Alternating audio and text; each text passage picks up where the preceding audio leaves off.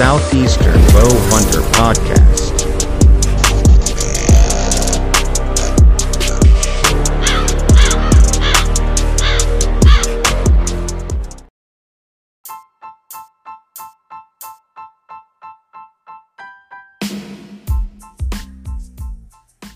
Are you looking for arrows that hit the mark every time? Look no further than Nimrod Archery. With Nimrod Archery, you get precision craftsmanship. And look, man, these arrows are meticulously handcrafted by skilled archery experts. Experts. Wish I could talk, y'all. Uh, ensuring top notch quality and accuracy. With cutting edge technology, they combine tried and true archery techniques with top of the line materials, giving you arrows that fly more accurately and provide a stronger arrow than most competitors. With high quality proprietary carbon fiber, with a 0 to 90 lamination for consistent spine and weighted shaft paired with steel or titanium components. Every order comes with steel field points and each arrow is spine aligned and squared. Lastly, each arrow is fletched from the same jig for exact fletching consistency. Unrivaled customization, man, look, at Nimrod Archery, they believe every archer is unique. That's why they offer a wide range of customization options, allowing you to create arrows that specifically suit your style and preferences. You'll also get custom wraps for business partners. And man, look, if you just like an arrow with a really cool looking wrap, they can do that for you too. Um, if you have any questions, they have expert advice. Their team of passionate archers is always ready to provide personalized guidance and recommendations, ensuring you find the perfect arrows for your skill level and setup. Join the Nimrod Archery family today and take your archery experience to the next level.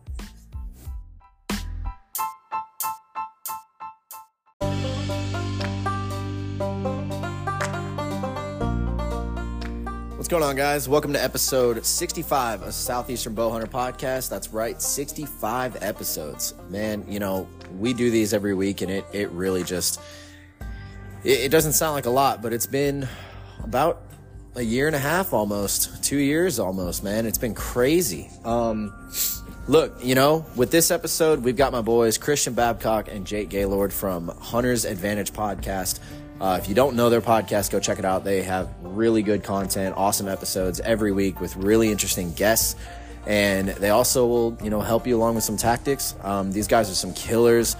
Christian just killed his biggest buck uh, this past season in October, so we kind of touch on that a little bit. Um, this just, you know, some buddies hanging out, man. It's like we're at deer camp, just talking about literally everything. Um, you know, I've listened to their podcast for years, and I am so thankful they were coming or were willing to come on. Um, you know, so before we get into it, we got to thank our partners. Um, I'm going to make this one a little quick. I know the intro's been kind of long lately. Um, VPA, man, if you need a new broadhead, go check them out. They got single bevel, three blade, double bevel, uh, small game heads, anything you need, VPA has it. So go to vantagepointarchery.com and once you pick out what you want, go to the checkout and use our promo code SEBH10, and that'll save you 10% site wide. Uh, next up is going to be Summit Tree Stands. Dude, I was talking with Jake today. Um, at the time of this recording, he is, I think he's got one more sit down in Alabama after a slammer buck. He killed a really big buck uh, a couple days ago. And, you know, I'm very excited to get him on and talk about this new Summit Dual Threat Pro SD, baby. Man, I got mine in the mail yesterday, and I am so bummed that deer season is so far away. Um, it, I, I, can't wait to get this thing out of the box and get it put together, um, and start playing around with it.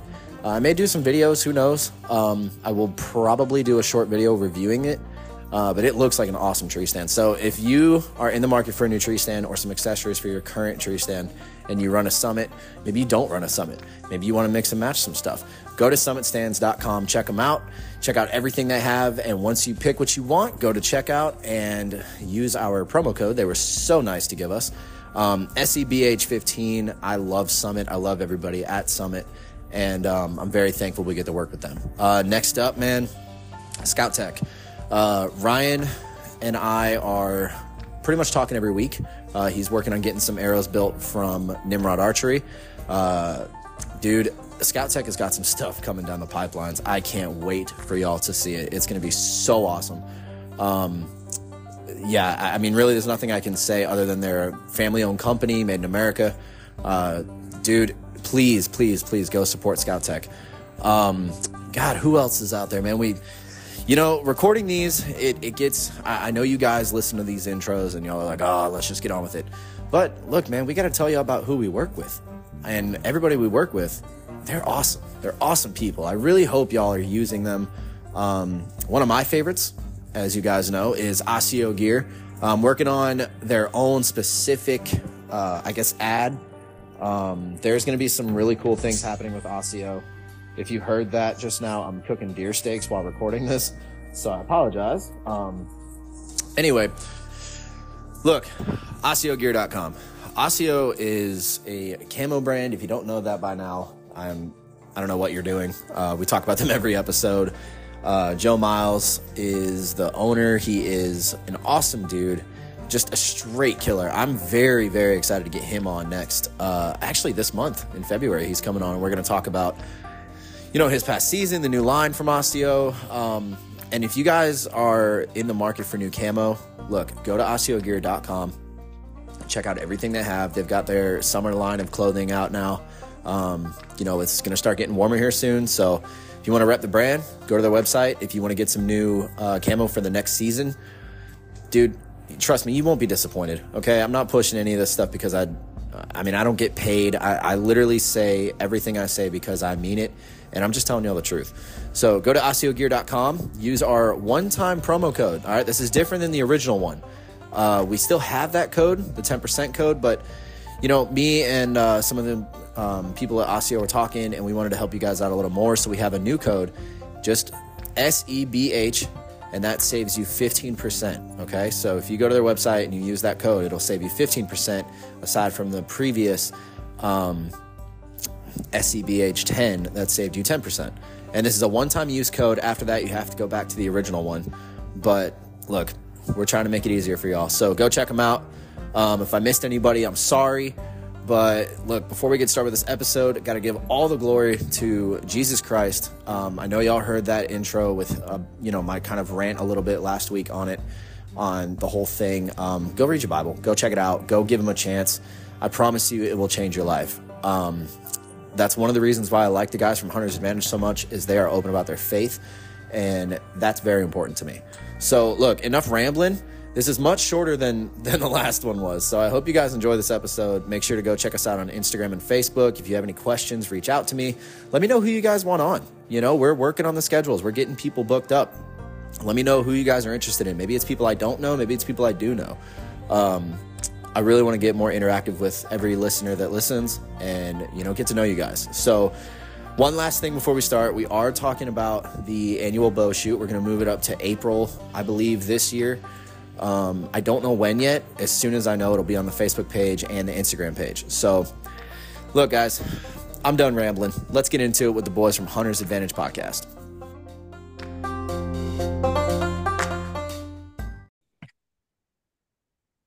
All right, guys, we got the boys from Hunter's Advantage podcast. If you don't know what that is, uh, you really need to because you'll learn a lot. You hear a lot of cool, cool hunting stories. We got Mr. Christian Babcock, Babcock can't talk.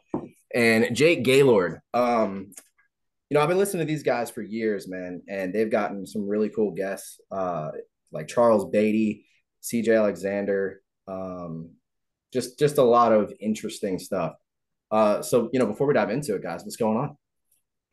Not much. I as you're doing that intro, when he says every time I hear our names together, the last names, Babcock yeah. and Jake Gaylord, dude, we had a we had a comment one time on Facebook. A guy goes, "There's no way those are their real names." Like they thought we had like screen names. Uh, hey, don't blame us. We were born. I didn't even notice it, man, until y'all said something.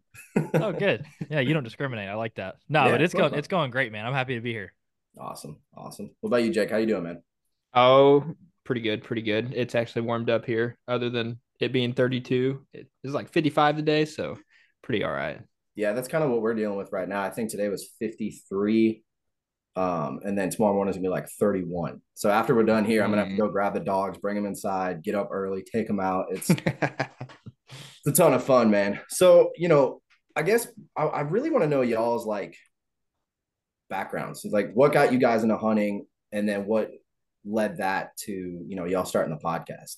Um, because right. it's been, I mean, what what episode number are you guys up to these days?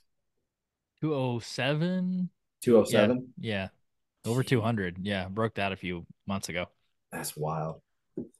So, I mean, did y'all grow up in like a hunting family or was it more kind of like me where you got into it a little bit later? I mean, what's Man, uh, we're both kind of we grew up in the same town. We graduated high school together, so I mean, all there is to do in Northeast Oklahoma is either hunt or fish or do crack, smoke cigarettes. Yeah, I was about to say. and so, uh, other than that, man, uh, we kind of like bonded over fishing. I think that was our our first love. And what we would do is we'd walk uh, my neighbor's creek behind my mom's house, and every day during summer we just walk that creek up and down, fishing daylight till dark. And uh, I mean that that high you get from catching a fish lasted so long until you actually shot a deer and became a man, and then Mm-hmm. after that, they're just really no turning back. Oh yeah. yeah, I, I I just square what he just said. I echo the same sentiment. Yeah. make it easy. Yeah. Yeah, I know the feeling, man. I mean, I've only been hunting for shoot, this will be my sixth season going into 24. And it, you know, I've always been into it, but growing up in a family that didn't hunt, I had one uncle that hunted up in Illinois. And you know, he I've told the story before, but he's he's your typical Midwestern, like, you know, weekend hunter, right? Like he'll go up there, grabs the shotgun, and there's I have nothing against it. I mean, I love the guy, but he'll go up there and grab the shotgun. They've got a ton of whiskey. I'm a little kid thinking they're up there killing giants, just begging him every year, like, man, can I go with you, please? And he's like, no, you know, maybe when you're older. So I get older. I ask him. I was like 13. And he was like, yeah, you don't want to go with us. So of course I ask him why. And he's like, we, we pretty much drink the whole time, maybe go hunt once. And I was like, Yep. oh, okay. Well, that's that's not that's not for me. So but yeah, man, I mean, it, it's been a it's been a wild ride, and I understand like the the thing y'all were saying about getting just hooked, you know, because that's kind of the whole reason I started this is I was talking my wife's ear off too much, and uh it was causing problems. Yeah. Why why not talk to a bunch of other grown men about the same Right. passion? Right. I mean, I'm with you. Yeah, the and the uncle or your yeah, you said it was your uncle that had the Yeah. Midwestern stuff. Yeah, that dude. uh, You mean deer camp? You mean beer camp? Beer is camp, what you exactly. yeah. Uh that's that's always fun. Yeah. You know, that's why we that's why a lot of people in our camp only hunt evenings, right? So you can you can you can you can have fun and wake up about eleven when you start smelling the grease coming from the camp and then have a good time. No, we know exactly. I don't think that's a southeastern thing. I think that's everywhere in the in the country. Yeah. Yeah. I mean, honestly, what's crazy, dude, is I've never actually been to a deer camp. I've only been hunting like public land because we've got some public down maybe 10 minutes from the house. And then I've got two private spots that are, I think the biggest one is seven acres. hmm So, I mean, it's, it, you know, it's, and we're in Seek One territory too. So, y'all, y'all know about those guys. Like, that's kind of what we have around here aside from the public. Um, Yeah. Because all the leases here are just super expensive. I mean, there's there's some I know, and I don't know how it is out by y'all, but like, I got a buddy of mine who pays two grand a year to to hunt a lease with fifteen other guys, and it's I ain't got that kind of money. So Oh, you, you think that's bad? I tried to get a lease in Texas and the guy told me, he said it's five grand a year. And I was like, oh, that kind of hurts. And I said, well, what's the biggest buck you guys killed out here last year? He said, we did kill one that was 108 last year. And uh, he said, you can kill one buck and you can kill one doe. And I was like, I don't know if you've ever looked at an outfitter's price, but I can go anywhere in the Midwest and sh- shoot a giant for Yeah. 3,500 bucks. I'm not paying five grand to hunt these Sure. little hill country deer. Plus, Yep. kind of if you can do it right on public, like for me, th- this is my case here in Oklahoma. Like I have private to hunt here in Northeast, but it seems like the antler potential is higher, you know, in different parts. And so, Mhm. I mean, you kind of get the most bang for your buck. You can either go set 50 times with, you know, on private over a corn feeder, but you have crappy neighbors and you're lucky if you see a 120, or you can go sweat it out on public. And if you hear, you know, some pine needles crunch or something like that, it's like, okay, it could be a spike or it could be a 160, you know. Yeah, Yeah. I mean, I had that experience actually uh, three years ago, dude, on public. Um, and again, I've probably told this story a thousand times on here. People are going to tune out after hearing it, but I'll make it short. Um, I was in a tree, like first or second weekend in November, super cold, hit the grunt tube, bleat can, the whole the whole nine, and I saw probably about twenty squirrels that morning. So of course, you know, my brain is thinking any noise I hear is a squirrel. and I hear this twig snap behind me, and I just spin around the tree, not even thinking about it. And this giant, like had to be 150, 160s 10 is standing there 10 yards, looks up at me, busts off. He runs to about 40, and I have no shot.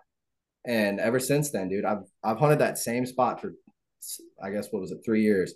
And um, there's good bucks on public. That's that's something that I've been hearing from a lot of people out here. Is they're like, oh man, there's no big, you know, no big deer on public. There's nothing out here. I'm like, dude, if you knew the photos that I had, it, you'd be there all the time. Right. So I mean, You must have been hallucinating. Don't be telling people there's good deer on public. what are you talking about? I didn't say. exactly. I stopped name dropping that place for that reason, man. Yeah, that's funny. um. So I mean, Oklahoma. That's that's where you guys are at now. uh, yeah. Yeah, Okay. yeah. Jake lives in Oklahoma. I live in Central Texas now, but I Wow. still hunt Oklahoma ninety percent of the time. Out there hanging out with Charles Beatty. No, we're a- we're a little ways apart, but yeah, I mean, we're in that territory, I guess, in the Yeah. realm. dude how was that with him because that guy i mean he he's one of the coolest storytellers i think i've ever heard Oh, he's a great storyteller. Uh, uh, but other than that, I mean, I think a lot of people get him wrong because he is that you know genuine uh old timer and Yeah. like just like he him and Pat Lane has said, you know, that's just the way it was back then. Yep. And I don't know for if you, it doesn't take a genius to read through the comments and. It's like there's no middle ground on them. Either people love them or they absolutely hate them. yeah And it's just like the people that hate them have to realize that just, you know, we're not putting a spotlight on poaching. It's just, I mean, it's just like your girlfriend or your wife, you know, every time you come home from work there and they're watching some murder documentary. It's like, are they planning on murdering? Like, like, do they advocate murdering? No, absolutely. But the stories are fascinating. You know what I mean? yeah i mean it was it was hard for me dude like when i listened to that first episode you guys did with him because at first i saw you know prince of poachers and i'm like why are they having this dude on because i didn't know anything about him and then Mhm. probably an hour in and i'm just like i love this guy because like obviously y'all aren't you know y'all aren't promoting it you're not saying hey he did it you can do it too like i don't think anyone in their right mind is going to do that but the stories that guy's got and do you guys know if his second book has come out yet because i've been waiting It on hasn't. It no, hasn't. it hasn't. Uh. uh No, that's a that's a mystery as old as time. We'll see when that. Yeah. I don't know when when he plans on doing that. yeah that's that's wild man is he is he easy to get in contact with Oh my god, dude! If you called him right now, he'd talk with you till you fell asleep. Uh, he's like, he's a very personable guy. Uh, he's actually very, he's actually really likable, despite you know Oh, yeah. a lot, a lot of the stuff that you know. I mean, and granted, he talks so candidly about a lot of that stuff because it was thirty years ago. yeah You know, I mean, so yeah, he's and he's got that dark, old, raspy storyteller Yep. voice, and you're just like, I don't know. He sounds like that grandpa that tells stories, and you're just like, oh yeah, BS. Except like he got caught, and it actually did happen. yeah So that was Uh. that was something hard for me too to believe is he's like yeah i killed probably i don't know 100 what was it 130 116, I think, is what it says on his book. Yeah, Yeah. And I'm like, "Ah, dude, that's almost like the Rompola stuff. You hear about all this big bucks and all this, and it's in the books, and then something happens, and it's like, well, was that really legit? You know? But I mean, Charles got caught. So I mean, that whole thing. Well, that and he has a lot of pictures like in That's his true. book that that I mean, he is legit, and the stories seem far fetched. You know, he talks about one morning, you know, on a cold, frosty morning, or however he paints the picture in your head. You know, he rattles up twenty seven bucks. You know, and like three of them's one sixty, or you know, or something along those lines. And you can't help but listen. But I mean, what are you going to do at the end of the day? Yeah. Well, I I listened to the Seek One podcast the other day, Jake, where they were talking about him. Mhm. And uh, Levi Morgan said in that podcast, he said if people understood how good the hunting actually is down here in the Golden Triangle, they would realize like everything he said is true. Like Lee Ellis was talking about going out and seeing 170 inch bucks that are three or four years old and multiple of them in one sit down in the Golden Triangle. And it's like, no, the deer hunting actually is just that good. yeah. It really is. Well, I watched their video on that too, man. And like even even some of the deer they were showing, I think there was like a big eight that I would assume is at least 150s, but he looked young. And so I mean, there's proof right there, you know. Mm-hmm. It's So, I mean, Christian, are you have you hunted anything like that down there? I mean, are you in the area to do it or I just told you the story about how I was poor. So, um, no, and not a No. poacher, so no. well, I obviously No. I know that. I I haven't. No, I mean, I've done very little hunting in Texas just because uh, so much of the state is private, and Mhm. uh, the closest piece of public ground to me is about three hours away. And Oh, so wow. in my in my mind, closest ground that I can hunt, like there's certain uh pieces of property that you can put in for like a draw hunt, but you have to draw out to hunt it. So and I haven't got drawn for any of that stuff. So in my mind, it's like drive three hours to hunt Texas or drive five hours and hunt Oklahoma where I'm a lot more comfortable and I you know can hunt with buddies and stuff. So that's I haven't got to hunt a lot of Texas for that reason. I did shoot a buck this year in North Texas, which was a good one. But um, apart from that, I've shot two bucks in Texas, you know, but I've lived here for five years, so not a ton of hunting here that I've got to do. Yeah, that's what I've heard is that the hunting down there because I've got um I think my wife's uncle or something lives down there. And he apparently owns like some ranch or something. And I was like, dude, get me in contact with him. Let's make it happen. Yeah. She's like, nah. She's like, he he's not gonna let anybody go out there and do it. And it's I, I get it because you know it is hundreds of thousands of acres, but I don't know. I want to kill one of those Texas bucks, man. They're big, chocolate dude. rack and all that. Yeah, well, Crazy. people don't understand that like so much of the the management stuff that is in the Midwest right now comes from Texas. Like Texas is like on the forefront of the management side, the nutrition, the if you look read half the deer studies that come out of MSU and Texas A&M, it's like half those studies are from Texas, right? Like they do Yeah. really really well in deer management. It's just like a certain portion of the state that may grow anywhere in Texas can grow a big deer. I know that. It's just the hunting culture and Yeah, because their fences are are 13 foot high. facts. Yeah. Yeah, that is true. That's a that's a different problem in itself. But yeah, Yeah. yeah, So I was talking about taxidermist yesterday. Mhm. and he was telling me that because I mean, you know, in Georgia, I don't really know about any high fence operations. I know Mhm. of one that's maybe an hour and a half away, and he was telling me that there's one close to here, and we kind of got on that subject of like, you know, how we felt about it. Um, I mean, what's y'all's opinion on that? Like, if it's if it's a, I'll throw a scenario at you. If it's like a high fence that's, I don't know, sixty thousand acres are you okay with someone doing it?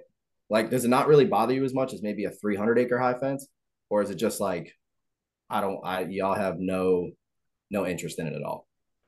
I mean, if it's free, I would definitely have an interest in it. But would it would it be my favorite? Even if it was the biggest, you know, rack on the wall, would it Yeah. be my favorite? Probably not.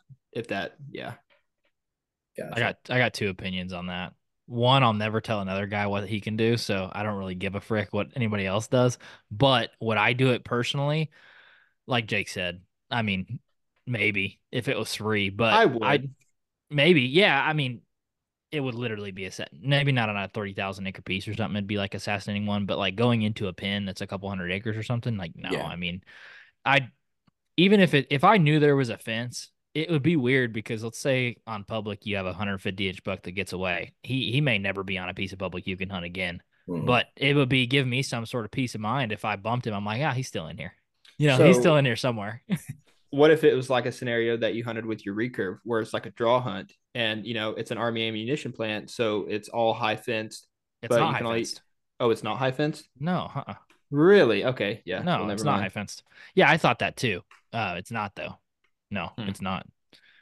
Yeah, I probably wouldn't. I, I mean, I wouldn't want to, but no one's ever offered me either. yeah. Well, and that's the thing is like, I'm seeing all these deer in his place because he does, you know, taxidermy for everybody around here. Yeah, And I remember last year he had, I want to say it's like a 270 inch rack just hanging up on the little line he has with all the antlers. And I asked him straight up, I'm like, what's up with that one? He goes, oh, that's high fence. So he pulls it down and I'm holding this thing and I'm just looking at it like, well, I'll never see this in in the wild. I mean, there's it's just it's just interesting, man, that you know they're able to grow that. I mean, why, in y'all's opinion, do you think that some of these deer? I know it's got something to do with you know nutrition and pressure and all of that, but do y'all think it's possible for maybe a wild whitetail to grow something like what we see in high fence at some point, or is it kind of just with the protein they feed and the you know no pressure, no predators or anything like that? It's just not possible. look at Luke Brewster's buck. That True. buck that was shot in Illinois. I mean, it's three. How many 300 inch wild bucks do you see? There's like been a couple, maybe ever. Six, uh, a few. Yeah, that Missouri Monarch that's in the museum in um, what is it, Spring- Jake? Springfield. Springfield, Missouri. Yeah. That's another one. Uh yeah, absolutely. Like four but when they start getting in the territory of like 350 plus, 400, 500 inches, when they get to the point where like their heads on the ground and they Yeah. can't even move around. Like a No, I don't- spread. Because think about it from a predator standpoint, if a deer's dragging its horns through the woods, that deer's not going to live very long. True. You know, I mean, they're gonna, I, they're gonna get wiped out pretty quick. But yeah, I mean, 300 inch deer are anomalies, but they're out there. There's a few that we've seen. Gotcha. So before we get away from all this, you know, what if this, what if that, just random questions that I've got for y'all. Um, and this is stuff that's been piling up throughout the years, right? So I'm trying to remember all of it. There is one thing I want to ask you guys. Um, recently, y'all did an episode with CJ Alexander. And if you've been getting blown up about this, I'm sorry, but I got to take the opportunity to ask, what's y'all's opinions? Because I've talked to CJ and I've listened to all of that, you know, y'all's podcast with him, the Hunter podcast, things that he's told me. I mean, what do y'all what do y'all think's gonna happen? Like, what do you guys think's going on? I don't know. I mean, I think it's still a toss up. Uh, I mean, because CJ is a very likable guy, right? But then, you know, you get some messages sent your way, you know, either screenshots of certain things, and it's like, I don't know. It it it all it's a big cluster and kind of ready for it to get sorted out, just so we know. But for for him and the deer, I you know, I hope it's legit. I know that's a very vague and broad answer, but that's the best I can give you. Yeah. yeah, I mean, I I agree with that. I mean, first of all, what a what a world class animal.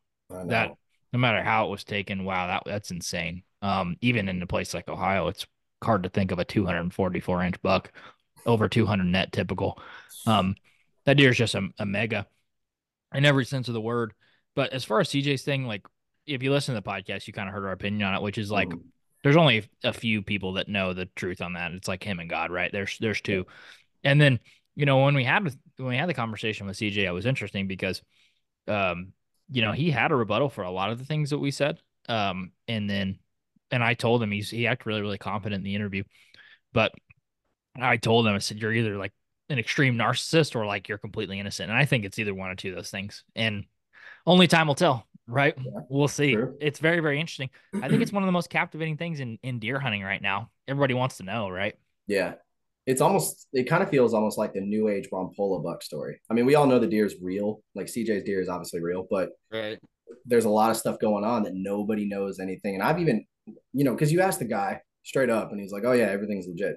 All right, cool. Well then what's up with all of this other stuff? You know? Mm-hmm. And like you guys had said, um, I think on that podcast, there's a few things on both sides that just don't add up. You know, Right.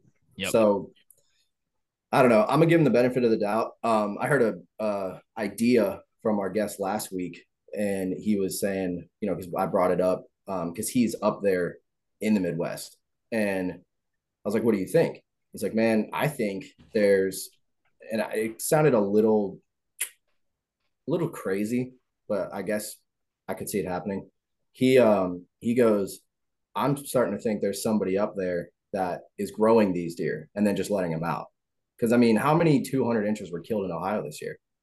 You know, it, it seemed to me like there was a lot more. Maybe it's just because I followed their page, but he said that, and I was like, I don't know, dude, because who's going to spend the time and money just to open the gate? You know, Right. so I don't know.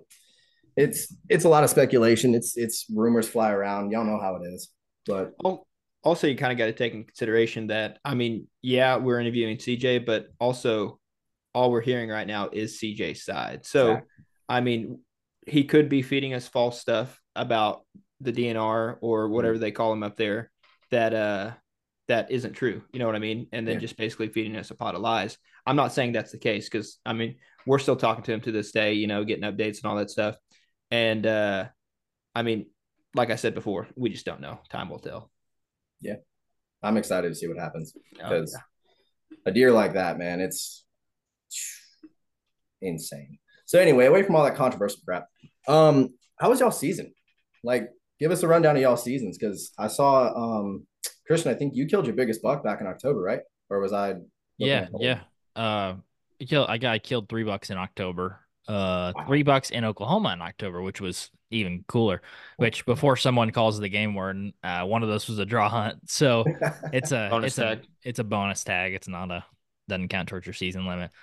But yeah, I, sh- I shot three bucks in October and then shot another buck in North Texas uh, in mid November. So I shot four bucks this year with my bow, which and one with a recurve, which that was the my favorite one, smallest deer out of them all, but that was Yeah. my favorite one I shot this year was the recurve. That was awesome. yeah, I still haven't shot a recurve yet. I, I've been meaning to, but Don't. Yeah. it's hard enough with a compound. yeah, something that something that was super humbling is uh it was either this spring or some or this last spring or summer. Uh, him and I went down to a creek and tried to bowfish with the recurve, and Wow. I'm being humble when I say we were probably one for 55 Yeah. at shoot, shooting like gar and carp and stuff. I mean, Yeah. granted, we suck, so I mean, I'm sure there's other people it's you know it's laughing at this, but I mean, it is very challenging. I mean, it, looks fun too. I forget who I watched. I think it was Seek One doing it a couple years ago, and I'm like, dude, that looks like I could get into that. I could definitely get into that. Yeah, it's, It's- it- addicting. It's a blast, but think about it like this: the last day of that draw hunt, they gave me a tag. Right, I caught, I mm-hmm. sh- shot a buck, and the buck was big enough where they gave me another tag. There was, and then I had an even bigger buck come in last morning of that hunt, and I didn't even shoot at it because it was at 30 yards. It was at 30 yards with my recurve, and I'm just like, oh man, he's out of range. 30 Oh. yards with a recurve might as well be hundred yards away. Like that's Yeah, you could shoot, pull out your binos, and watch the arrow fly as it hits them. It's that slow, but it's Oh, really really fun. It's just very challenging. yeah. I like I said, I've had a few friends of mine be like, "Oh man, getting the recurve stuff, you know, make it more challenging." I'm like, you just told me about a week ago that you shot at a buck at seven yards and it went nowhere near him. I'm not doing that. Like, I'm not. I'm not handicapping myself that bad. One step at a Um, time, right? Yeah, One exactly. step at a time. Exactly. So, Jake, what about you, man? How was your season? Uh, it's a lot uh a lot shorter explanation than than Christian. Uh, I got one buck down uh on our public piece where we normally hunt at, but other than that, uh, all of October, like on my private, was very dry, and uh, yeah, we spent a week down there, got absolutely skunked for the first five days, and then finally on that fifth day, a good cold front came through, and right when that front was hitting. I was like, you know, I'm tired of not seeing deer. So instead of sitting one evening, I was like, I'm just going to go walk around until I find deer. I got. And come to find out, that was the right decision. And uh, ended up bumping a doe, and it had a really nice buck, you know, on her hind end. And then the next morning, I come back and set up on that little finger where, the, you know, they were all bedded. And I ended up seeing that same buck and doe and missed it at 50 yards. And when I say missed it, it wasn't like, oh, a little over the back. It was my, you know, I'm still new to like the sa- saddle hunting venture of it. And uh, it was on, it came in on my weak side. Uh, yeah, my weak side sitting in the saddle. My bow was over here. So instead of like having the, the mindset of, you know, getting in position, because again, they're like 50 yards, kind of, kind of milling around the doe might be onto me, but the buck doesn't care. Like it'll look over, look back at the doe. It's just that time of year.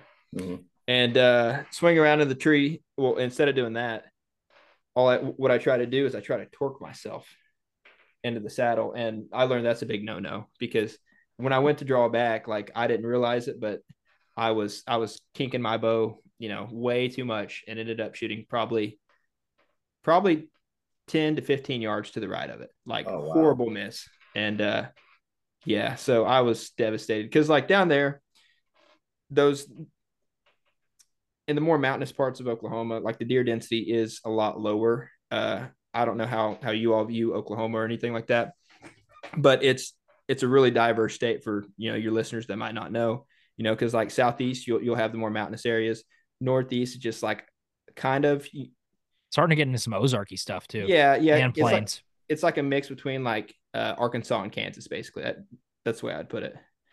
And then uh, you know your southeast, or I'm sorry, uh, northwest, and then southwest. It's basically you know just all flat. But shoot, where was I going with this? Southwest got the Wichita's too, though. It's got that is different, completely Yeah. different mountain range, and then yeah, the plains.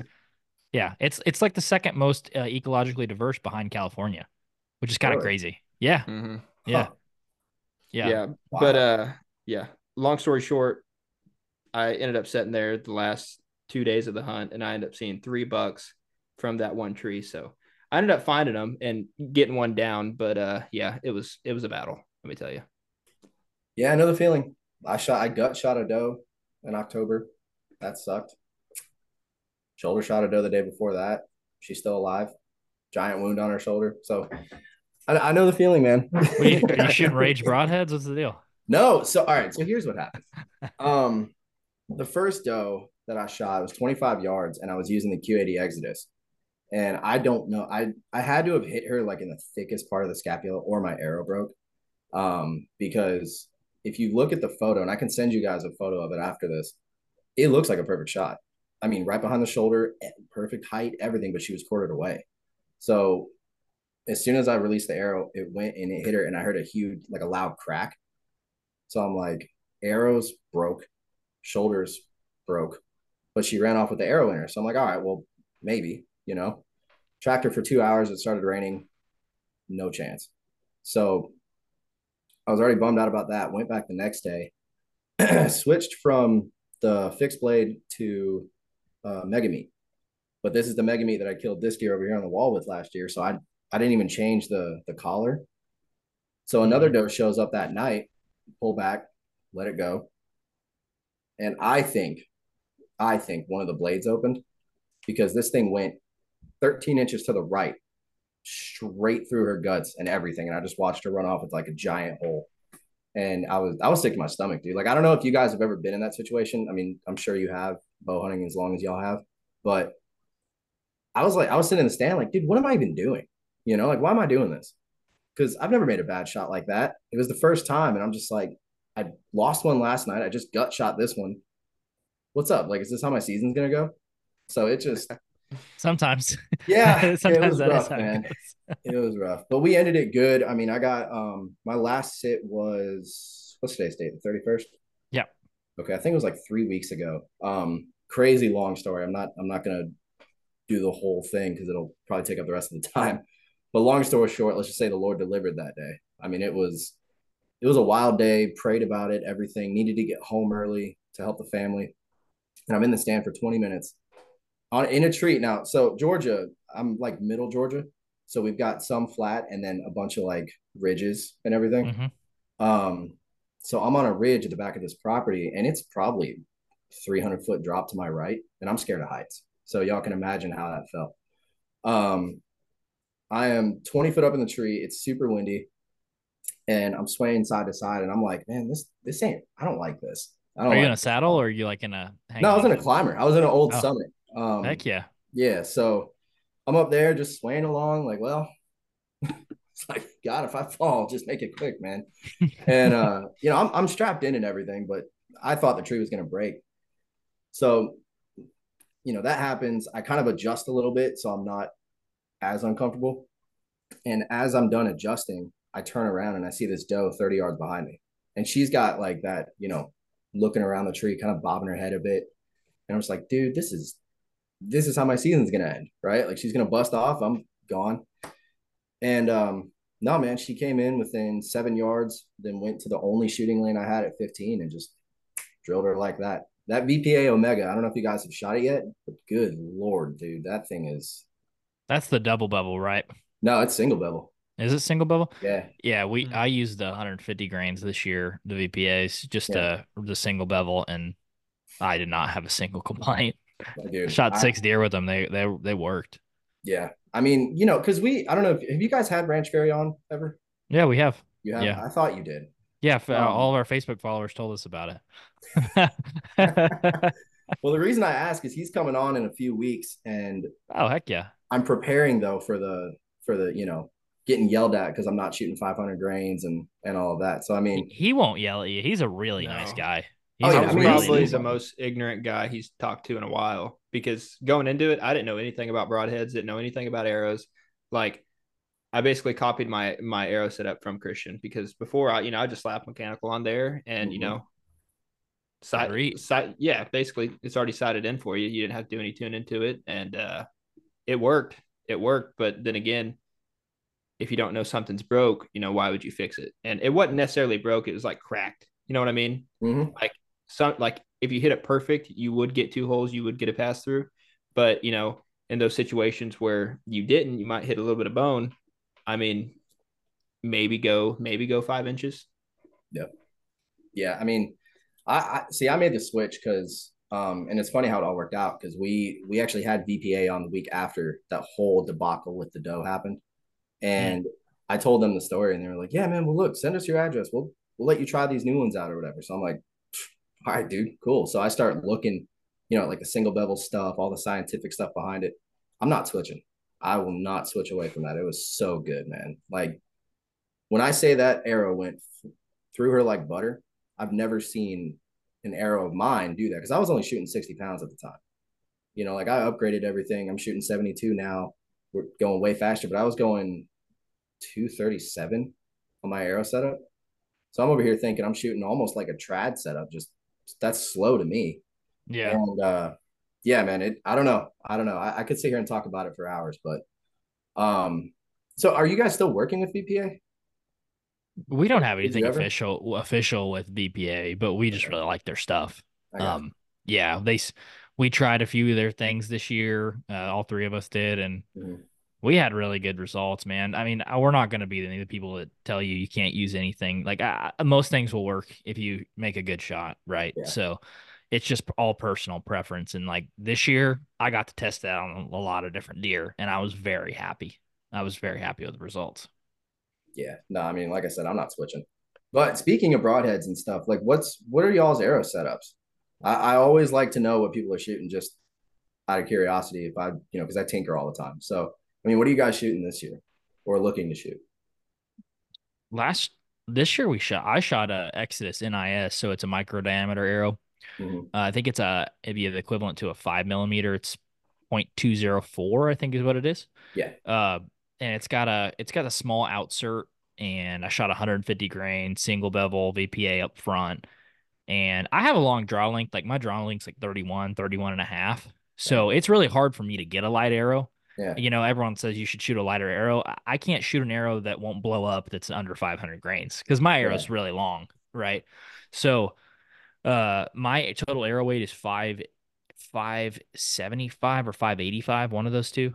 Uh, I don't run a Lumenok or anything on the back. Um, and man, shooting 31 inch uh, draw and 65 pounds and just blowing through stuff, which there's some trade offs. I shot at a doe at 25 or she was 26 and I put my 20 on her and I shot right under and I was like, dang, there's that oh, heavy oh, wow. arrow coming to bite me. yeah. Yeah. Pin so, gaps or something fierce. Let me tell you. yeah. Yeah. That's wild. What are you, uh, what are you using, Jake? Uh, I got the XS MMT arrows, so it's just I think it's a little bit fatter than than Christian's arrow. Mm-hmm. Uh, but I mean, I got a 200 grain VPA, the single bevel up front, and then uh, I think my total weight's like Christian. I think your weight and my weight's the same. I'm I'm at 585. Yeah, 585, 590, yeah. somewhere in there. But I mean, I got a 29 inch draw with 74 pounds, and I don't know. I don't know how I tinkered with it, but I still get like 82 yards clearance on that. But you know, tax tax coming up in like two months, a month and a half. So yeah. I'm definitely gonna have to do some tinkering with that. Probably switch to back, back to the hundred grain field point, and then I don't know. I hate messing with my sight tape because you know so I'm gonna have to order another one. So I don't know. But. Yeah, that's that's kind of what I've been dealing with here lately because I just got a new um, Obsession HB33 from mm-hmm. uh, a buddy of mine, and I mean it's way faster than my old bow was, and you know I'm still using the same sight that I was using last year, so of course new sight tapes and everything, and we have um we have our first ASA shoot in two weeks, and he's he's like, oh man, what class are you gonna go? And I'm like, probably I don't know, known 45, known 50, whatever, and I think my total arrow weight right now is like 483. And I mean, I I haven't had a chance to shoot out the distance yet, but like 40 yards, man.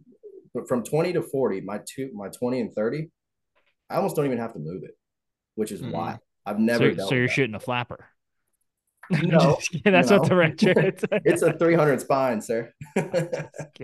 I don't. Dude, we get people that argue with us on Facebook like I kill stuff with a 480. I'm like, "Uh, you're uh, overestimating how much I care. I don't care what you do.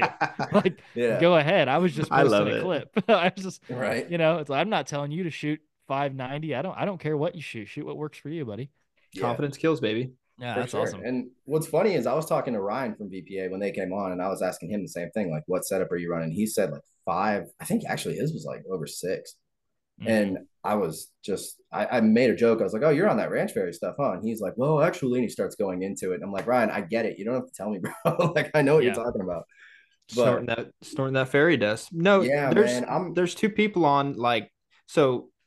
Have you listened to that podcast with uh, the Ranch Fairy and then John Dudley? Oh, dude. Yeah, I have. I that have. was I want to like John, but after that, I'm like, you know, maybe trust me, I'm not the best with my words either, but I'm trying to give him benefit of the doubt. But there's too many Mhm. times in there. I was like, man, you know, you're kind of being kind of being an ass about it. Yep. Did you see um Brandon McDonald just dropped a video where MFJJ and Ranch Fairy are Mhm. debating? Mhm. I haven't gotten a chance to watch it yet, but apparently that comes up. But I'm in, I'm in the same boat as you, man. Like I listened to it and I got kind of mad because I'm like, you ever hear beating up on this guy? At least that's the way I took it. Mhm. And it, I don't know. I, I don't like seeing people do that. Well, the Ranch Fairy is making like like statistical like he had data to back up his points, and all it seemed like on all John Dudley was was like, oh, well, I know another famous archer, you must know of him, and he says this, and it's like that's cool. He's also in the top one percent on shot accuracy. Yep. When us average Joes are lucky to hit a pie plate at fifty, you know what I mean? Yeah. Oh yeah.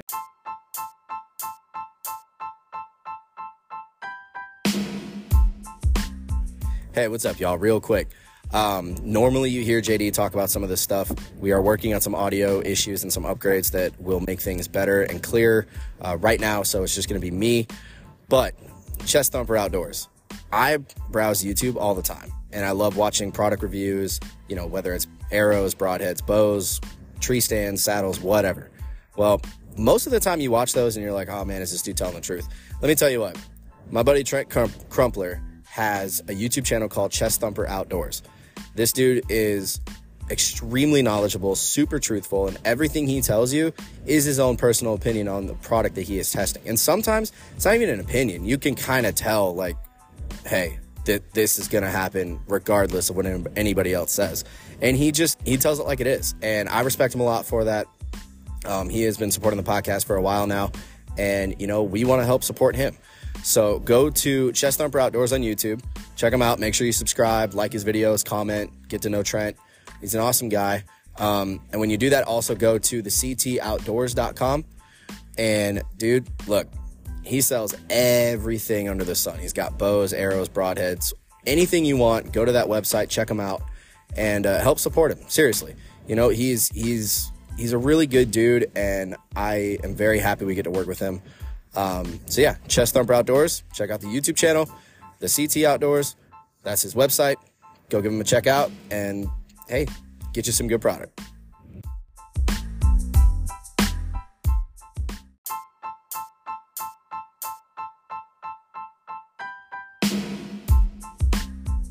Hey guys, real quick. Uh, JD will be returning to these parts of the ads, but right now we're working on getting a little bit better quality in the ads. So I am going to be running them for the next couple weeks or so.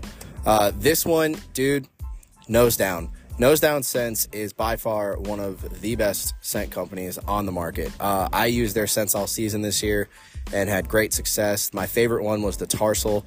I think it's called Extreme Tarsal. Um, dude, I'll tell you what, I've used some other scents before. It's been great. Uh, you know, I have had success with other stuff, but this one, Nose Down just covers you from head to toe, man. They've got cover scents, they've got uh, scents you would use in like your scrape, they've got attractant scents. They even have rubs and seasonings for the meat that you kill. I mean, guys, come on. Are you really out there just making your deer meat with no seasoning? I mean, if you are, hey, that's fine.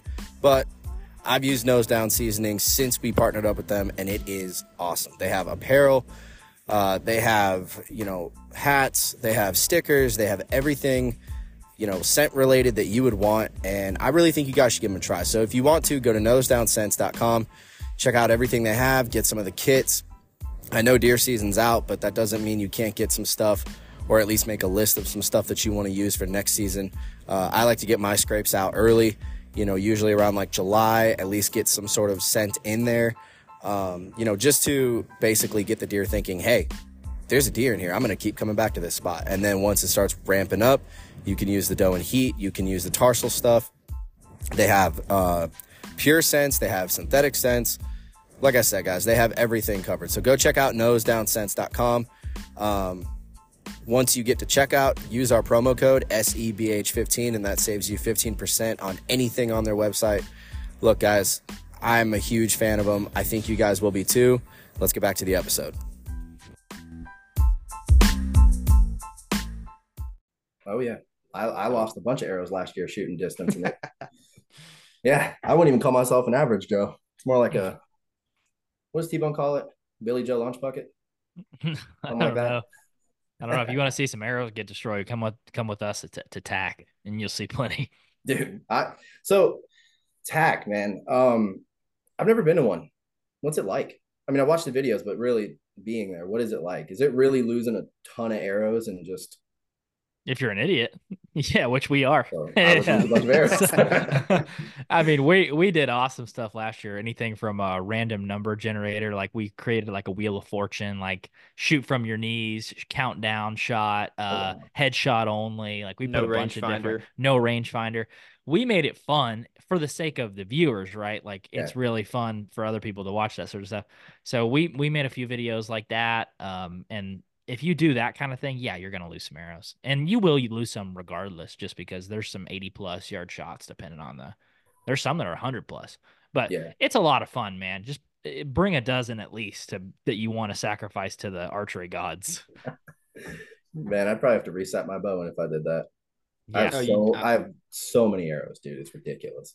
Well, there was people walking around with uh recurves and stuff. Don't ask me how they were doing, but there were those people.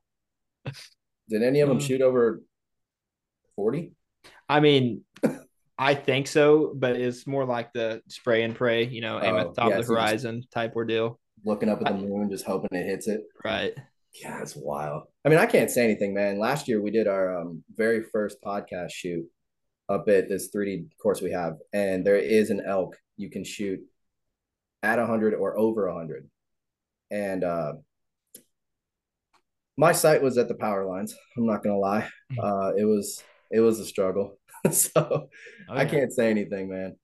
But so when is y'all's TAC? Or I guess when is TAC out by you guys? Uh, so the registration, I got an email the other day, and it's the 9th of February, but I think, I think it's like mid mid April, like maybe the 14th through the 16th or something like that, Gotcha. like the second weekend, I believe.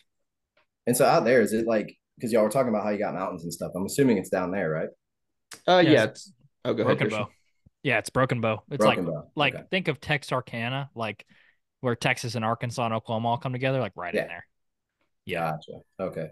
Yeah, I've driven through there before actually, so I, I know what you're talking about.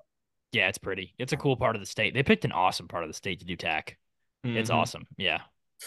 Yeah, I mean, we I want to say we got invited or was told we should go. I can't remember, man. It's been a long time, but um, MAF Mountain Archery Fest, they've got that out here Yep. by us, and um, Trent Crumpler actually, because Yeah. y'all, y'all know Trent, Chest chest chest thumper. Chest thumper, yeah, yeah. Yep. He uh he used to work with MAF and he was like, Yeah, man, if you guys come out, we have a social media day, you can do this, you can do that. And um I told him we were gonna go, but I haven't I actually haven't heard from Trent in a while. I know that some stuff's either changed or got a new job, but he was He's- uh He's a good dude. oh He's yeah. a good dude. Oh yeah. Trent Trent's awesome, man. He he's helped us out a lot. Um just really with me learning, you know, arrows and all that stuff cuz man, that rabbit hole, if you live in it, I mean, I'm sure you guys know, it's it's rough and it gets expensive. So, I'd call Trent up and be like, "Hey man, I'm running this 5 degree helical on a 2 inch uh blazer vane. Why am I why is it dropping at 50?" Hmm And then he'd go in this whole long thing about it. I'd probably got like three or four long paragraph texts from him, and I just save it and move on. Yeah, Trent's a good dude, man. I need to. I really need to reach out to him, get him back on here. But so, you guys, man, I was on y'all's Instagram today, and Jake, you you put up a, a either a short or a clip or reel, whatever they call it, on there of hunting controversies Mm-hmm. and the Busbice thing. So I'm I've never heard of that. What what was the whole Oh thing? man. Uh so those those clips are the only reason I'm telling you this is because I did that TikTok a, a while back, Mhm. and all that is what's been going on lately is just repurposed stuff. So the the, the Mhm. stuff that we put on TikTok, it's slowly getting moved to like Instagram, Facebook, and stuff like that, just to reuse our old content that we use for there. Mhm. Uh, so the way the story goes, I'm not too, I'm not too familiar with it. It's been it's been a while since I did that one, but I think it was something along the lines of, uh, oh, Big Bill Busbice. Yeah. So they had a reality TV show apparently. And uh, I guess he was on a ranch. I don't know if it was in Wyoming or, or, or where it was, but he was hunting elk and everything was illegal. You know, he was able to harvest an elk, but the kicker was he shot a calf elk on accident. And then since he was filming the hunt and stuff, he basically told his cameraman, like, hey, scratch that. We're, we're not going to be able to, you know, obviously use that. So he went ahead and shot a uh, a bull elk as well. And the story goes that he harvested everything from the bull elk, but he left that calf elk just there to rot. And whether he had a tag for one of them or whether he had one or two tags, I'm not sure. And uh, again, I'm just paraphrasing because it's been a while, so this is all alleged. Yeah. Uh, but yeah, so I guess he got in trouble for, you know, obviously, I guess considered poaching. Jeez, man. That almost sounds like the Chris Brackett story. Yeah, What's I listened to the the Hunter podcast with Chris Brackett. That Dude, what did you what did y'all think about that? Because I'm I'm buddies with Kurt and he's told me stories about Chris, and then I listened to that and I'm just like, I don't know what to think. I mean, I've never talked to Chris, but I know he's apparently got some beef with Bone Collector, and it's Here. kind of got pulled into that almost with a mutual friend of ours. And I just have y'all ever met him? Like, Uh uh no, No. I- I don't even know the story to be honest. the Brackett story. Mm-mm. Christian, you want to tell me? Or you want me to tell him? Ah, go ahead, man. All right. So basically, what happened, and if I get anything wrong, tell me. But what I understand is Chris was hunting, um, filming, and all of that, and he was on some property, shot a buck, and he claims he wasn't sure if he hit it or not. Then that buck runs off. After that, this bigger buck shows up, and Chris shoots that buck. And I guess in this state, you know, you only get one buck, or It was don't know what Indiana, I think. Indiana. Okay. What do you know if it's two bucks or one buck up there? I think I think he only had one tag or something to that extent. Yeah, I'm not sure on the details. Got it. So basically, that's that's what happened. And then Chris, I guess, um, went and recovered both. Found a feeder, thought he was getting set up or whatever. But there's a video. I haven't seen the video. One of my buddies has, but apparently there's a video where the cameraman's kind of like freaking out, like, "Oh man, don't do that." And Chris basically turns around and just tells him to shut the f up. Like Mm. super super messed up to the camera guy just a total jerk man and yeah then i guess it was uh dnr went out to his house he admitted everything and and got caught I thought the camera guy held withheld the footage for like several years, didn't he? i think so yeah Yeah, and, and he then, just like- released it or something like that Yeah. Yeah, that's some dark ammo to have on a friend. Yeah, so right. use it as ransom, basically. yeah Uh, yeah the whole thing dude. Like i said i mean i've kurt's told me stories about chris that you know i'm not going to say on here but it's I, I never have heard of him in a good light is my thing.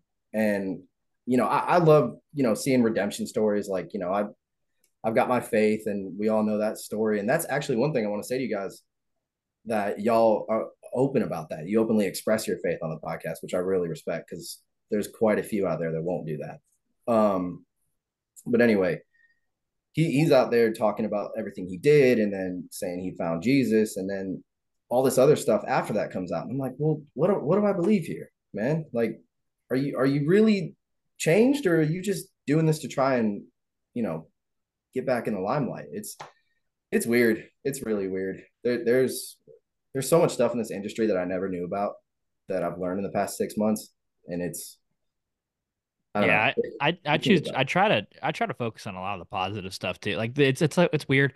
It's like anything, you know. There's there's really good people and there's really bad people, right? Yeah. Like, and we've I've met some amazing folks um in the outdoor industry, and then you know there's some turds too, just like Yep. any just like any industry. But yeah, I mean, if you're looking for controversy, gosh dang, it seems like it, it always comes near us. Like we always find a way to to talk about it. But yeah, um, man, there's plenty of it.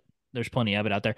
And I don't know, like on the on the Chris thing, it's I mean, it's it's interesting. I, I wouldn't want someone to see, you know, oh, we did a podcast with Charlie or we did a podcast with CJ and be like, oh, those guys are toolboxes, you know, because the reality is I can probably get along with most people uh that I meet. And Mhm. it's just like I, I feel like the social media side of it, people don't give each other a fair shake, you know, like if I was to meet 90% of the people that talk crap, it's like I'm pretty positive we'd probably be friends, and that Yeah. makes you dumb.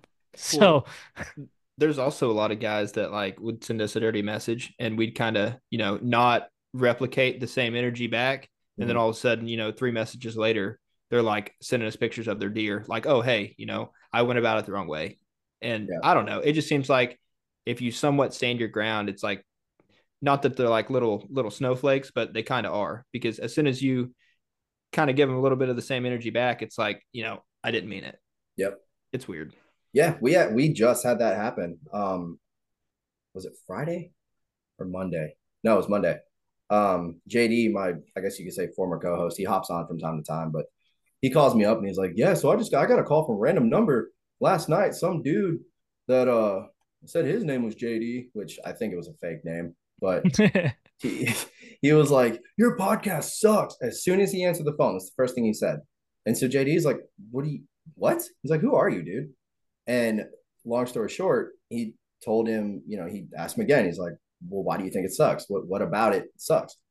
The guy comes out and he's like, "Oh man, you know, I just I got nervous. Like I found your number on Facebook and." I just I didn't know what to say, and I'm like, see that right there, man. It's it. You start off with negative. Why? What's the point? And I mean, we talk about it on the podcast all the time. I feel like it's every episode it comes up. This time it's my fault. I did bring it up, but um, it, it's. I agree with you, Christian, to focus on the positive because if you don't, dude, there's negative stuff everywhere, and not even in the industry, just in the community itself. So yeah, I'm, I'm sorry for calling JD. Tell him I apologize for that. Um, okay, I got you. He'll listen to this and be like, "Oh, was that Christian?" Like, Uh, "No, man, it wasn't him. that's funny. Yeah. But yeah, man. No, I I don't know. I mean, that's that is one thing about y'all's podcast, and and I apologize if I haven't focused on that much of of this side of the whole thing is y'all's podcast. Um, I'm just enjoying talking to you guys, really. Oh yeah, man. No worries. it's y'all's podcast uh, to me stands out from others because you do have like the controversial people.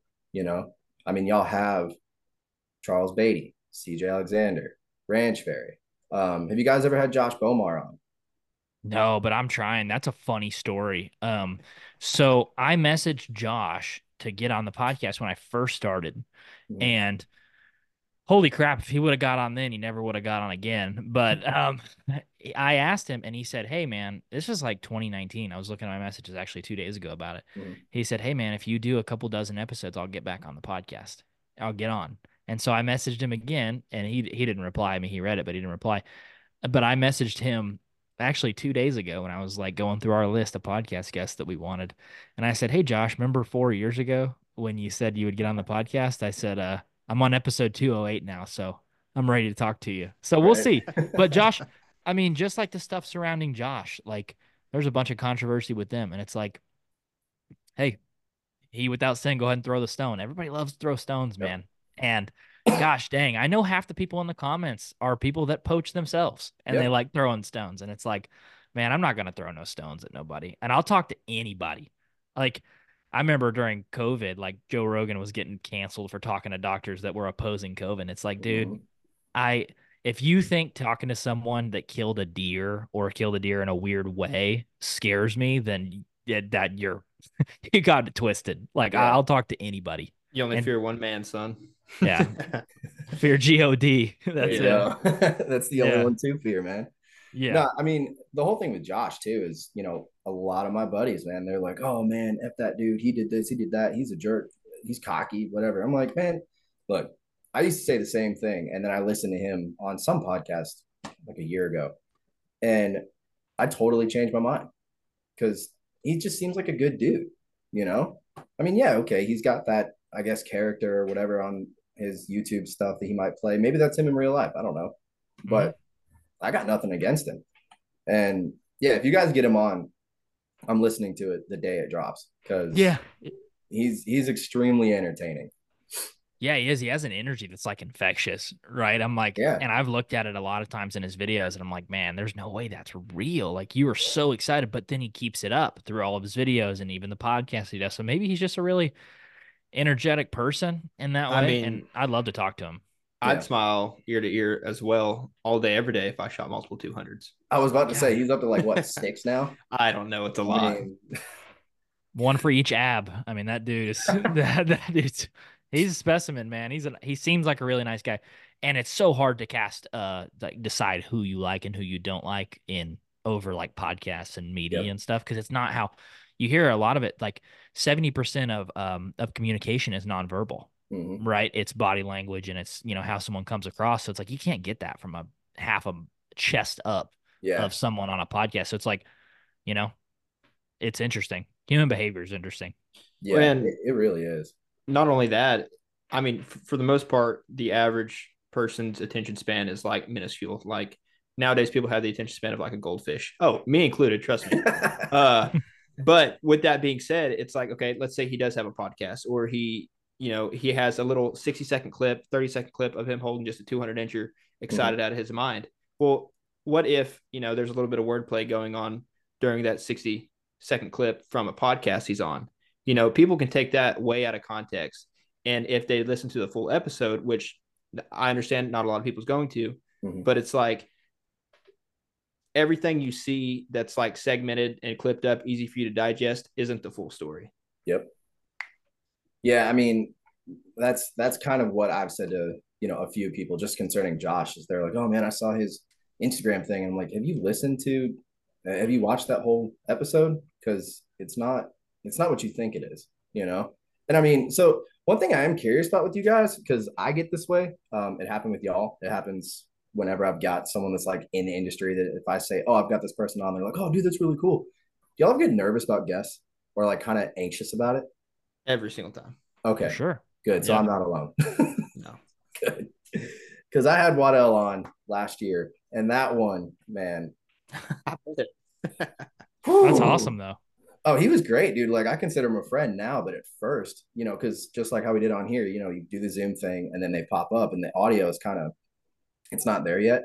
Mhm. And so I'm just sitting here like, Can you hear me? And he's just over there smiling, and I was like, "Oh, this is awesome!" As soon as the audio comes on, he goes, "Eric, what's up, man?" And I'm like, "Well, all right, we're good." So I just wasn't sure, man, because like, you know, you, I listen to a lot of podcasts, right? It's like a lot of hunting podcasts. Listen to Rogan, uh, Sean Ryan show. I don't know if you guys know who that is, but Mm-mm. If you don't, you should check him out. He's uh like an ex Navy SEAL, CIA guy, really cool. Oh dude. heck yeah. Um, but everybody always, and I don't know if it's an editing thing or what, but everyone sounds so just confident and comfortable. And like, yeah, obviously you get to that point, but I always wonder how did they feel like when Rogan's got Hulk Hogan on there? Is he nervous, or is he just like, nope, this is just some eighty year old guy that's, you know, a regular dude. So Mhm. I mean, how do you guys go into it? Like when you've got, I don't know, like CJ, that's the most recent one. When you had CJ come on, what what was y'all's, I guess, feeling towards that? Like, were you nervous? Were you not nervous? Anxious? Worried about what's going to come from it? Like, how do y'all approach that? We try not to talk to anyone that we're not interested in talking to. So that helps. I mean, you know, if I'm interested in what someone has going on, then it's pretty easy because it's just like a conversation like we're having. Mhm. Right. And obviously we prepare, like, you know, we're not we're not silly, but Yeah. um man, we like to keep it fun and conversational, similar to what we're doing on this show. And if it's a guest that we're interested in, you know, usually goes pretty pretty well. Now, Yeah. well, I cut out some ums and some likes No, don't worry. I definitely do some of that too. Mainly But uh, on my end, but yeah. I, my my word is like. I use that one a lot when I Yeah. when I try to uh, put you know space in a podcast. But no, I mean we go at it probably similar to the same way that you do. You know, and of course I get I get nervous too. I get nervous too when it's when it's one I really want to go well. Yeah. Right. It's like, man, I really want this to go well. I'm interested in it. Um, you know, we may we've talked to some people that I'm like, I don't know why they agreed to do this. You know, Mhm. like we had a Deer Science Month last year where it's like we talked to Bronson Strickland and Gino D'Angelo and all those guys. I'm like, man, these Marcus Lashley. It was really, really fun. But Yeah. yeah, man. Just staying curious and and having on folks that I think are really interesting keeps keeps me going at least. I don't know about you, Jake.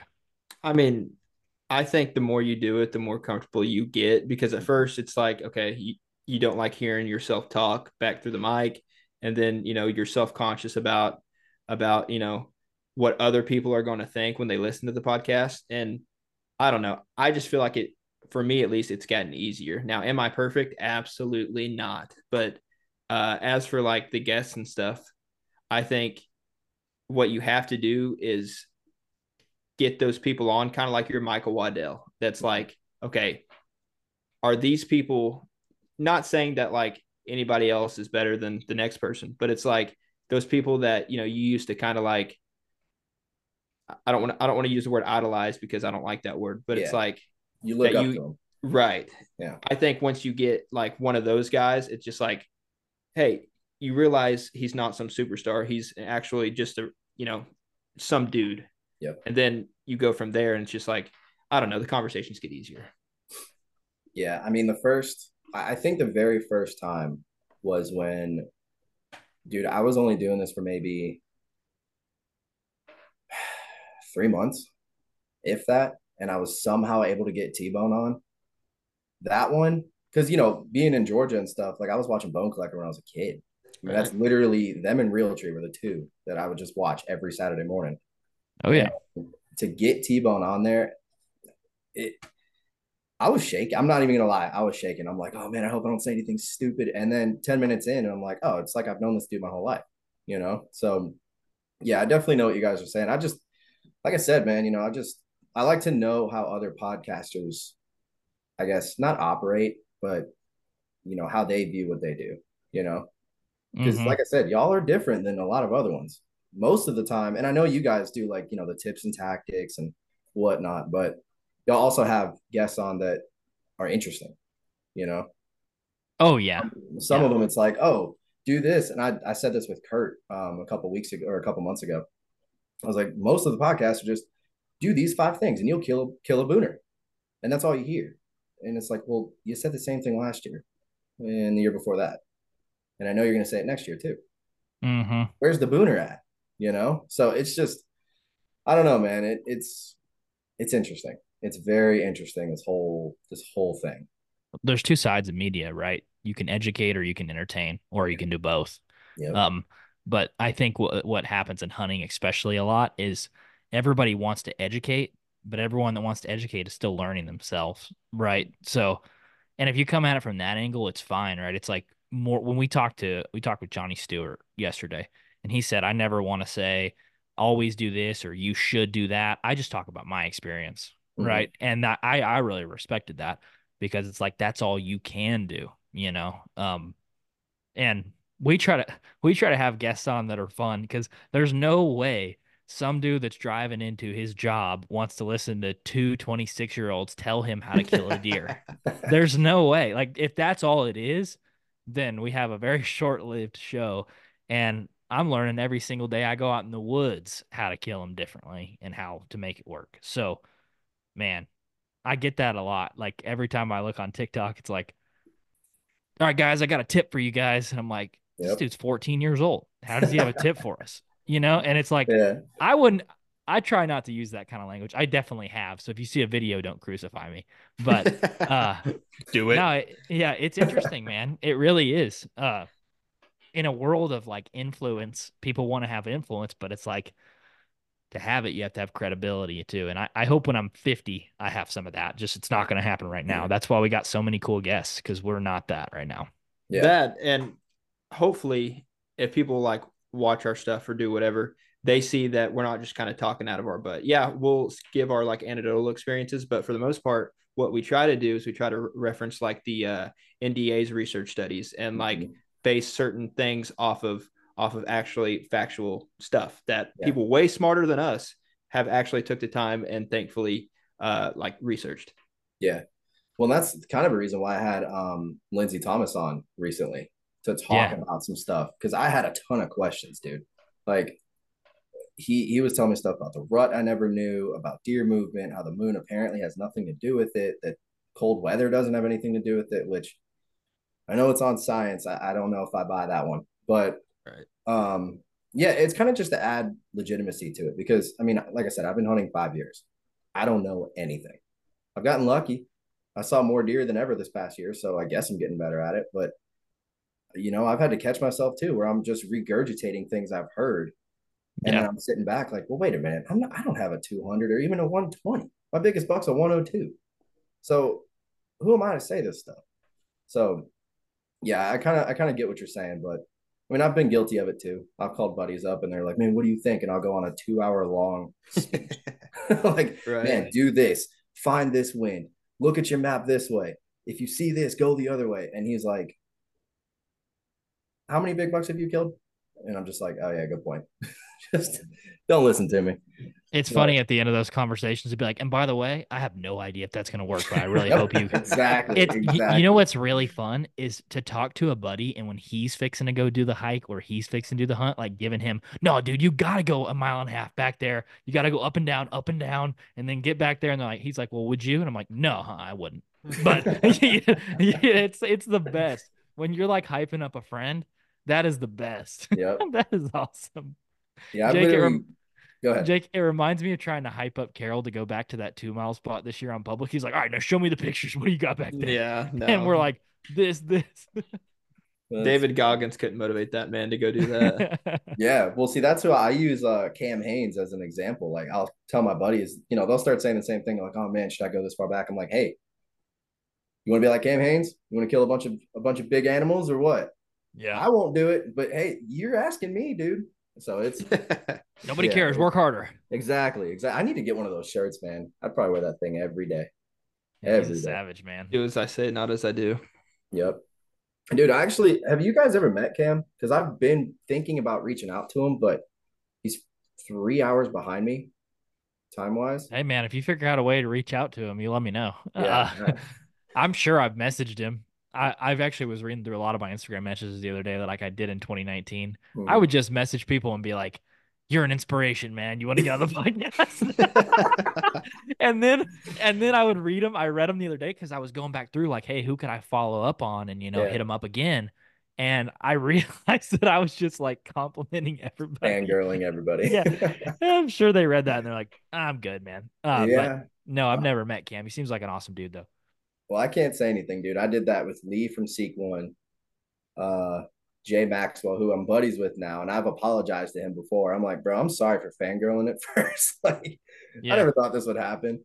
Um, so yeah, I, I know what you're talking about. I've been there, and I have messaged Cam a few times and been like, dude, it's so cool, man. Congratulations on that big bull. I'm gonna start Mhm. running. This is three years ago. I don't run, so Yeah, it's been to say our conversation would be like very dry to him. It's like, okay, what do you do, Cam? It's like, oh, I run a marathon at lunch, and then you know I eat uh, elk, and then and then that's about it. I call Joe Rogan, and he reads me, you know, a bedtime story, yep. and it's just like, okay, well, I don't run, nor do I know Joe Rogan, and it's just like I've never elk hunted before, so uh, Yeah. it's gonna be a good conversation.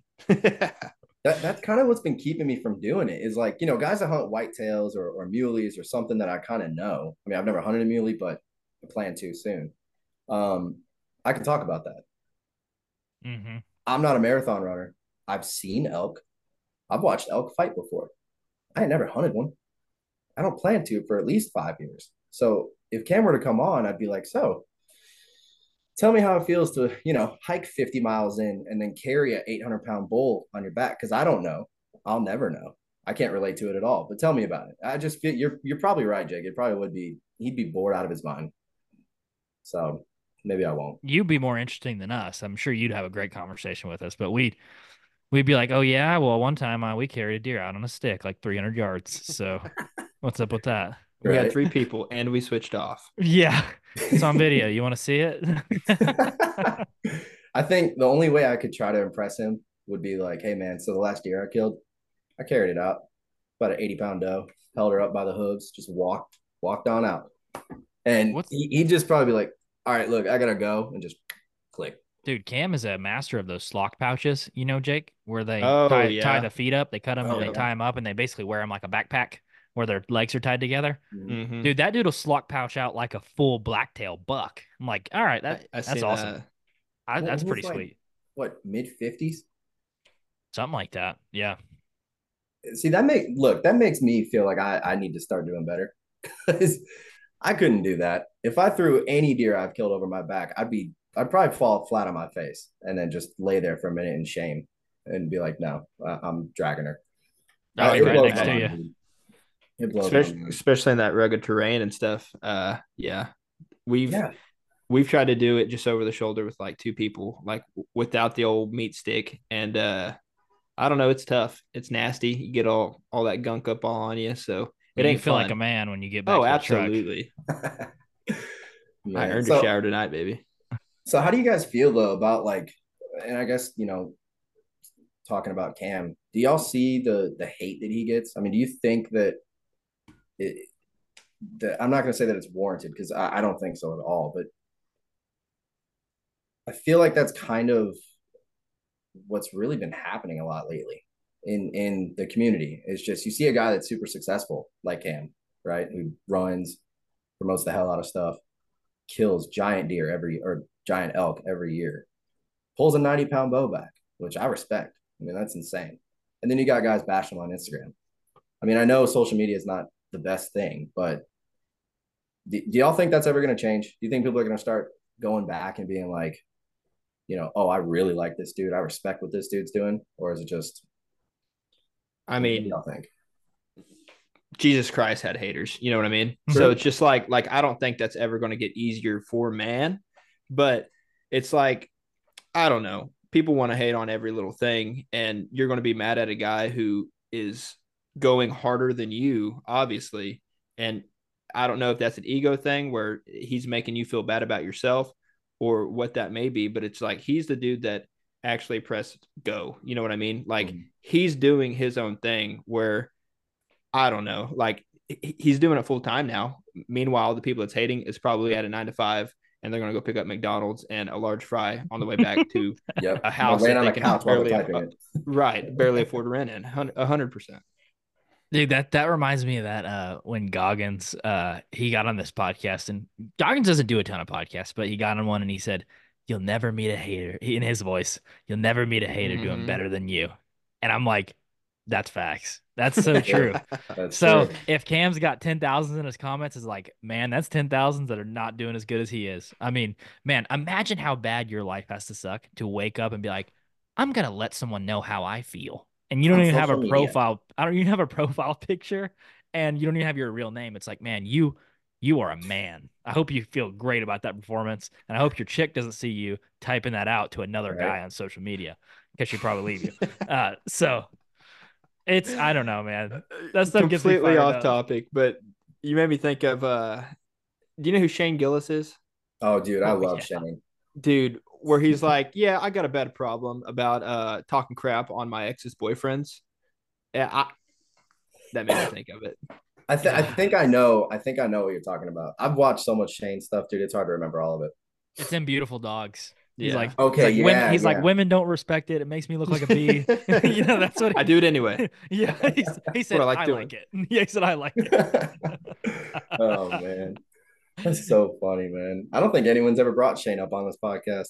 That's oh, dude, he so oh man, I'm my wife hates it, but I'll just rewatch those like like uh, those comedy specials on Netflix 24 Oh, 7 yeah. Like uh the best one before Shane Gillis's was Joe Rogan's Strange Strange Times. Mhm. Best thing ever. But then Shane dropped that one and I was like, I think this takes the cake. If you've never seen it, dude, you have to. Oh yeah, I think we. I've watched it at least twice. Know my wife has seen it once. like his his Donald Trump impression is Oh, it's spot on. the best. I've, Cry I've baby listened- Abu. He died Come like a dog. Dude, it's the He best. died like I a love dog. I love it. I love it. Oh man, Hey, do you guys? I know this is a hunting podcast, but I, I don't care. Um, do y'all watch uh Kill Tony? Oh yeah. Sometimes, yeah. Yeah, they the the cedar or the HEB arena they did is Yes. uh that's about eight eight minutes from my house. Oh really? Yeah, so I haven't been to Kill Tony, but I've been to the mothership several times, and uh, I really I really enjoy comedy. Stand up's awesome to Dude, see in person cool. too. It's even better in person. Yeah. Didn't uh who made fun of Lauren that one time? No, no, no. Yeah, Tony Hinchcliffe. We went to a, uh Joe Rogan and Friends one time at Mm. the Vulcan, uh, back when it was there when they were doing Yeah. stuff there, and uh, Tony Hinchcliffe made fun of my wife. It was funny. really? Yeah. What do you say? Yeah, I was like, oh, I couldn't say it on here. Uh, yeah, it had something to do with genitals. I mean, it was pretty yeah. Sounds like oh god. Yeah, it was Sounds like awesome that. though. Yeah. Comedy's awesome, man. Oh, dude. So, did you guys see that new um the episode from the HEB Center? Mm-hmm. Yeah, they're both of them are out now. Okay, so we finished it last night, and we watched the Hans Kim and um Rick Diaz. Rick Diaz. Yeah, who do you think won? Dude, Rick Diaz dominated Thank you, him. Thank you, dude. We got in such an argument last night about it. Because Yeah, I'm even close. Rick, and she's liking Hans's or whatever. And I'm like, no, Hans was trash, man. It wasn't Yeah. nowhere near as good. Mm-mm.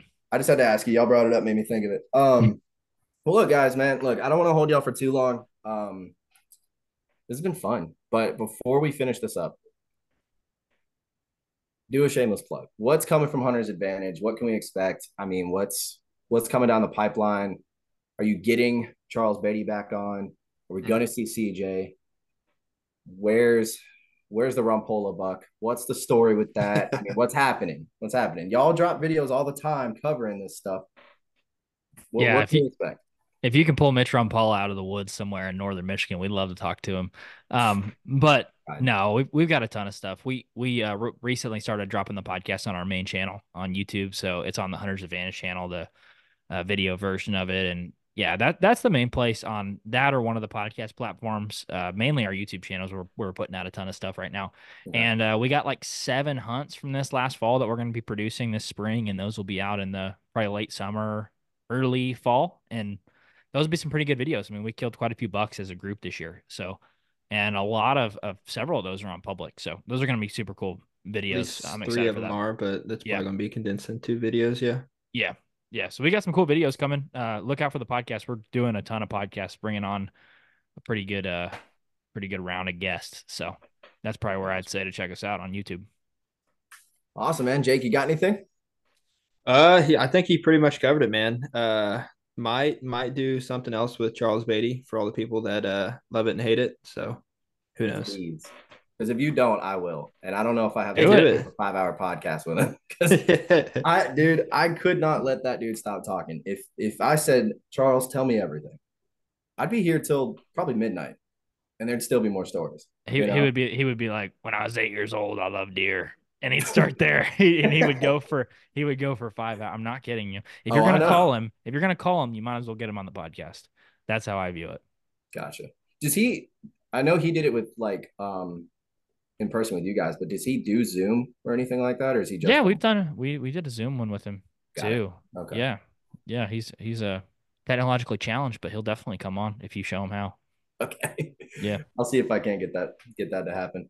Heck yeah, man. Well, awesome, guys. I appreciate y'all coming on. Uh, definitely want to do this again. You know, especially if you guys drop some more controversial episodes. Um, Of course. definitely want to talk about it. But Yeah, man. um, yeah, dude. I guess uh, I guess till next time, boys. Yeah, we appreciate you inviting us on, man. This was fun. Yeah, Yeah. No problem. Appreciate it, y'all. Cool.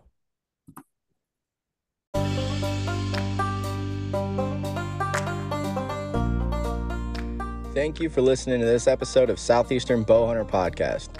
If you don't mind, go on Apple, go on Spotify, wherever you listen to this, and give us a five star review. It really helps out. And, you know, I just want to give all the glory and all the thanks to God. Without Him, I wouldn't be able to do any of this. We wouldn't be able to do anything without Him. So, just needed to throw that out there. Thank you again for listening, and don't forget to give us a review.